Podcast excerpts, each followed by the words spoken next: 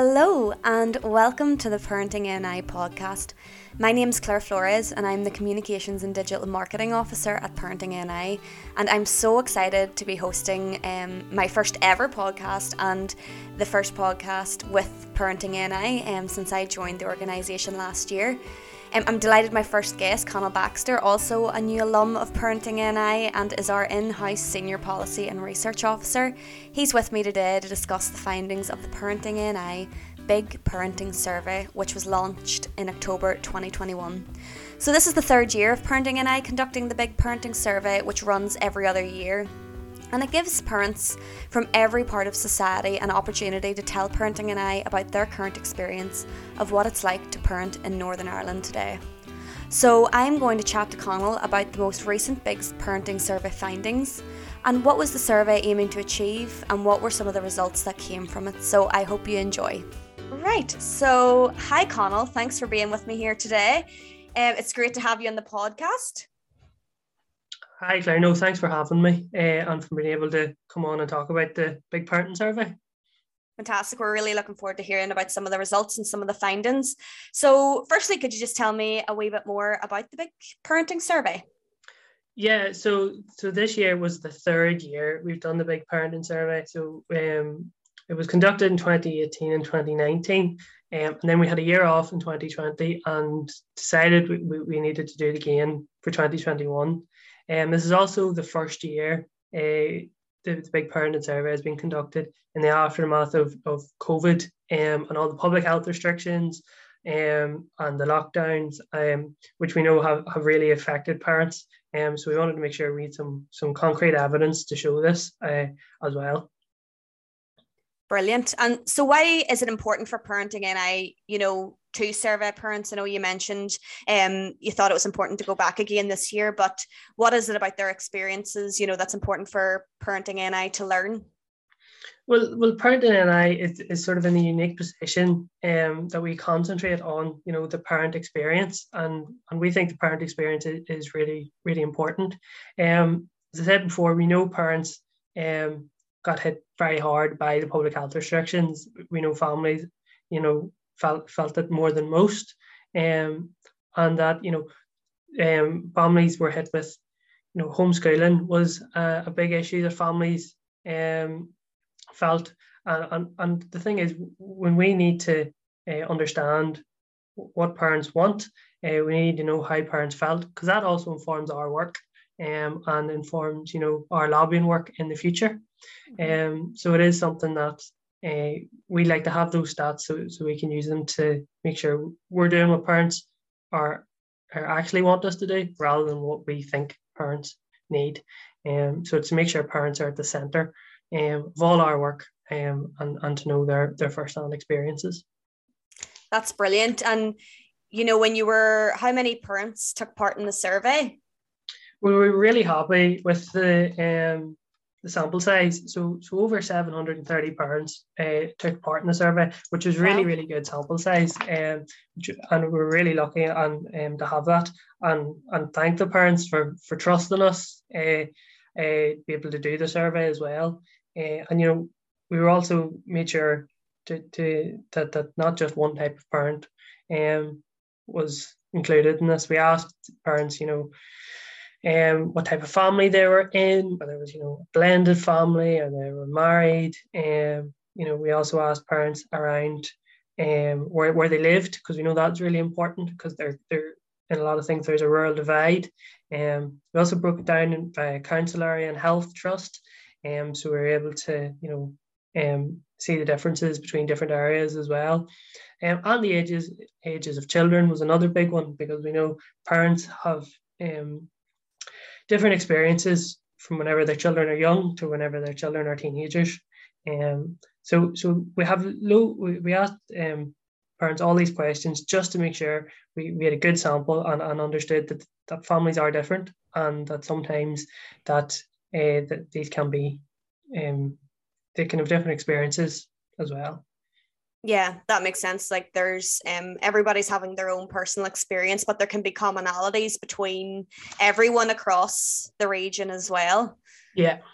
100%. Mm-hmm. so what were some of the key takeaways from your findings? Yeah, so and we asked parents lots of different questions, but some findings were were more stark than others, and we're probably we consider maybe a bit more important than others as well. So we asked parents about, you know, did they get enough support? And and 87% of parents said they didn't feel that they got enough support. Wow. And, and this is worse than, than 2019. This has went up by about 5% um, from 2019.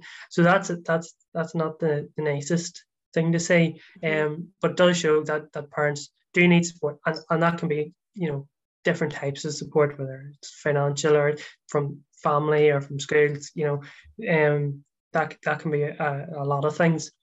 You know, parents also said they were more worried and hopeful about the future. But 57% of parents said they were more worried. Um, well, that is an improvement from 2019. It is still worrying that, that parents are are still more worried about the future um, in Northern Ireland. And uh, about, about a third of parents said that COVID has had a lot of negative impact on their own emotional and mental health. So again, that's that's quite worrying that one in three parents really weren't in a good place during COVID and, and the public health restrictions and everything that came with that that um, really did negatively impact parents. And, and even at the minute, well, during the investigative period, um, that, that about one in five parents reported a, a quite a low level of emotional and mental health then. So again, those, those are quite a lot of people that are that are really struggling. So it is something that we are we are concerned about, um, and, we hope to to raise this issue among different people, um, because we know you know parents are often forgot about, um, as well. Wow, yeah. So there really were quite a lot of stark results um, from your findings. Was there any positives, you know, that were taken away from the survey? So parents' hopes for their children were were quite good. Um, so parents overall, you know, we asked them to rank what what their hopes were for their children, and overall, parents wanted their children to be happy and healthy. And I think that's quite positive. That that no matter what else is is thrown at life, that, that parents want to make sure the children are happy and healthy. Um, so I think that's that's a positive. Um, as well as that, um, you know, around half of parents said that their children, their hopes for their children were achievable in Northern Ireland. So so that's quite good as well. And that you know that's the the parents who didn't think their hopes were achievable in Northern Ireland were was about uh, a quarter, and then the other quarter didn't really know. So again, half of parents were uh, did think that their hopes for their children were achievable in Northern Ireland. So that is quite good. Also, you know, as I said before, although 57% of parents are more worried than hopeful about the future, this is a big improvement from 2019. Um, so I, although those numbers are still quite high, that is an improvement. So there is some positives to be taken from that as well.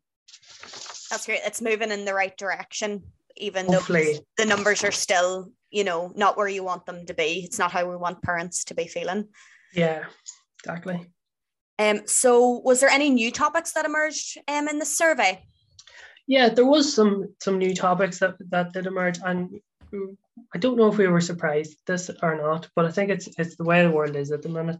You know, parents were getting more concerned around climate change.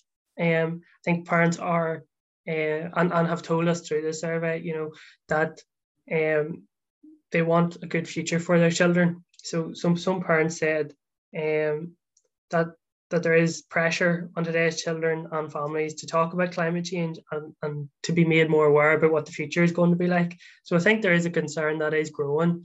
Um, and, and you know the external environment has shown that climate change is you know the top of the agenda. Um, so I think that's something that uh, is really interesting. Another thing that that uh, came through, um, which it was a small but it is a growing theme, is you know parents who have a child with a dis- disability uh, and around the support services available for that.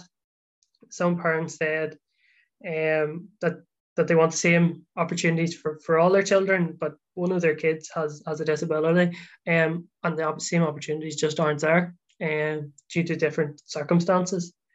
Uh, and, and like other parents said that society was a lot harder to navigate um, when their child has a disability, and that maybe is through support services, the way society is built. Um, so those two things are, are fairly new and, and hadn't really um, been been a part of the or come through in the surveys before, but it is something that's coming through now. So it's something that, that we're aware of and and we'll be pushing um other people to be aware of as well. That's really brilliant. And so what do you hope then will come from these statistics and the findings from the big parenting survey? Well, we like to think these statistics show that that we, we can see what it's like for parents in Northern Ireland at the minute. Um, all, all of our work in parenting NI is informed by by research and, and evidence. Um, so that this will form part of that research and evidence to, that's used whenever we're designing the services. Um, and ensuring the parent voice is, is central to that as well. Um, you know, through our um, policy and lobbying work, um, we'll be highlighting the, uh, these results um, to policymakers um, to ensure that, that they're aware that, parents do need help um, and that parents need to be considered in the future um, when, when, when the design stage of, of any you know strategies um, are, are coming uh, are coming down the line because we think it is very important that, that parents are considered in any strategy or, or any policy that is um, that has children included in it. Specifically, we think you know parent mental health. Um, we've seen parents really did struggle um, through uh, the survey. We think that any strategies in the future uh, along those lines should consider parents uh, within that. And any COVID recovery policies, you know, parents are are quite a large group in society. Um, and, and we think that parents should be included in those COVID recovery strategies, particularly when they have been one of the harder hit groups uh, with with the restrictions um, that, that we've had in the last couple of years. Um, so I think that's that that's how we'll use it. Um, we'll obviously use it just to make sure that the parents are included um, in, in everything we do as well. Brilliant! Wow. Um, it seems like the results are you know gonna go far and and having a voice for parents then going forward yeah no i think it's it's really it's really useful to have and i think it's good for us as well um you know in parenting NI to be able to build on the knowledge we've had from previous surveys but also you know to explore new areas that, that parents are saying um, they might need support with as well um so i think it's it's it's a really useful bit of research um, and it'll it'll hopefully be able to help parents quite a lot in, in the next couple of years or so. Um, and even and as I said before, just to thank parents for for trusting, uh, for filling out the survey and, and trusting us with their experiences, um, so, so we can um hopefully um use it to improve their lives. Brilliant, yeah, that's great, and um it's yeah like i mentioned it's just great that, they have a voice in in both you know lobbying with and the research that goes on with parenting ni and of course to shape our own services and how we can help them. So um thank you very much for chat talking me through it and giving us a bit more of an insight into the results. Um i really enjoyed chatting to you about it and yeah looking forward to see what's coming up in the future as well. We'll definitely have to have you back on again. Thanks claire. No happy to be here so that was Conal Baxter, and he really gave us a great insight into the big parenting survey findings. And if you are interested in learning more and reading the full report, you can find that on our website parentingni.org under our policy and research section. So, since it was February this month and that was the home of Children's Mental Health Week, we're going to do a top tips talk and go through some of our children's mental health top tips. So, number one is make yourself available. We all have busy lives, and sometimes our children may feel we are too busy to chat. Make your presence known to your child and let them know you're happy to talk and listen to them about any worries they may have. You don't need to set aside a lot of time to have a chat, just opening up can make a difference. Keeping it informal and taking an interest in what they are doing allows opportunity to strike up a conversation. Talk about your day. Set time aside each day to chat to each other about your day, both the good and the less positive things that happened. Try ending the day on something positive, ready for the next day. Notice how your child communicates in other ways. Children and teenagers express themselves in different ways, not just through talking, but through play, music, behaviour, body language, and facial expressions. You can learn a lot about how they may be feeling by spending time with them and watching them play or engage in activities. Keep an open mind. Try to avoid being critical or dismissive of children's feelings and be accepting in order to normalise talking about mental health. And that is Top Tips Talk. So, thanks for joining me today, and we really hope you enjoyed the podcast. So, um, check back in next month to see who our next guest will be. Thanks now, bye bye.